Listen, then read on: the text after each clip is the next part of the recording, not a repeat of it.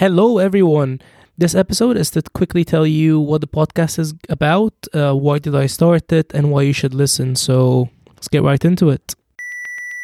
Our cultural background plays a great part in shaping our personalities, beliefs, values, and the lifestyle we lead. And because humans are social animals, we will naturally gravitate towards those from a similar cultural background since they're effortless to get along with compared to those from a different culture to yours.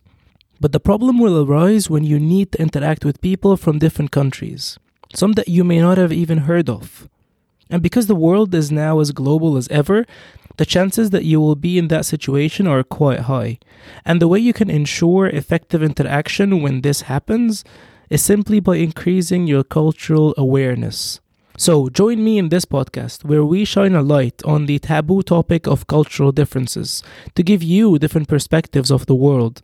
After all, it's not the differences in themselves that are problematic, it's what we choose to do with those differences, and whether we use them in ways that are exclusionary to other cultures, be it consciously or unconsciously so. And maybe one day, instead of dividing the world into 197 countries and X ethnicities, we could all just have a single label. Some might choose global citizen, I call it being a statelessness. But the way we do that, that's different. Moving away from home. I'd heard stories about it. This isn't my home. It's changed my life. I really wish someone told me. The number of international students worldwide is increasing year on year. There are now over 5 million globally mobile students, accounting for 6% of total enrollment in post-high school education. For them, studying abroad is an opportunity to access high-quality education and an opportunity to get closer to labor markets that offer higher returns on education. For example, where I'm from, a graduate accountant would typically get around £200, but in the UK, a typical graduate accountant would get just over £2,000. And in return, the international students pay higher tuition fees than domestic students, as well as contribute to the country's innovation and economic performance if they decided to join the labor market after their studies. And so you think it's a win-win for both, right? Wrong. Because students spend far more time outside of classrooms than inside of them, the student experience in these countries are very important. And you can look up social integration of international students online, and you will find plenty of studies. Almost all of them, though, reveal concerns about the sense of belonging for international students in countries such as the United States, Norway, and the United Kingdom. These studies concluded that international students perceive a lack of social engagement with their domestic peers, that they find it difficult to make and maintain friendships with them. They quoted feeling unvalued, unaccepted, and ill-fitted inside their new community. And they often blamed themselves, citing reasons such as having imperfect knowledge of English, or looking different, or wearing something different. Thus, they tend to seek the sense of belonging that they are missing by making friends with other international students and staying away from the local students. On the other hand, a 2012 report by the UKCISA, a very serious institution by the sound of the name of it, found that UK home students perceive threats to their social competence and comfort levels when they lack the culture-specific knowledge to initiate or follow conversations with their international peers. I mean, to summarize this long sentence, what it basically means is a UK home student does not feel comfortable when they don't know enough information about the country that the person they're speaking to comes from. And it is shocking that this is the case in Britain, one of the most multicultural countries in the world. So if the problem is a lack of cultural capability and lack of empathy, it's not because local students are ignorant. They just haven't been exposed to some cultural stories, like they never met anyone from Zambia or Mali. But that still doesn't quite solve the problem.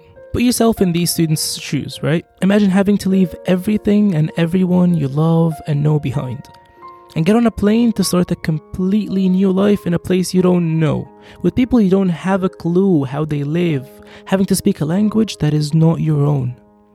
Add to that being considered a foreigner in your home country. Did you manage to make an image of the situation? What did you feel when you thought about being in an alien country on your own? Could you really even do it? It is a terrifying experience, as you would have imagined, one that nothing can prepare you for. And that's why I believe that there needs to be recognition of the everyday grappling with diversity that these students go through. The simplest way you can support them is by learning about their cultures. So when you do meet an international student at, say a party, you'll be able to break the ice with the story that you heard from a person who's moved to the UK from the same country that they did. And trust me, being an international student myself, we find it very amusing when somebody knows something or says that they met someone from our country. And since it's hard for you to find people from so many different countries, I will bring them to you through this show. Every week, I will showcase to you a personal narrative of a student from a different country who now resides in the UK. Straight from the source, you'll hear about life in their country and how they grew up, why and how they decided to move to the UK, and how they adapted to the life here. From arrival experiences, living and learning experiences, through to adversity and culture shocks, be assured that each episode will give you a different perspective of what it's like to live away from home. I'll try to cover as many countries as I possibly can to help develop a more inclusive environment for everyone. One that is much richer with social integration. And I will not stop until we all become statelessness, regardless of our national origin. So, if you're sold, all I ask from you is to listen and support. You can start by subscribing to the podcast on whatever platform you're listening to me from right now, Spotify, Apple Podcasts, Google Podcasts, or whatever. And also to follow the Instagram page at Statelessness for regular updates on episodes and for content of the country of the week. A new episode will be released every Wednesday, so make sure to tune in and take the chance to really listen. Maybe together we can create a more mindful community. My name is Anas. I'm the Statelessness host. Thank you for listening, and I'll see you next week with another story of another statelessness. Home is where the heart is. It's incredible. I'll be keeping an eye on that one. Disclaimer. Obviously, international students cannot be stereotyped under one umbrella when it comes to their integration, as their social networks are complex and difficult to categorize. Neither can the local students be categorized under one umbrella as well, so I don't mean to offend anyone. This is just what the studies show is the case for most of them, so yeah, peace out.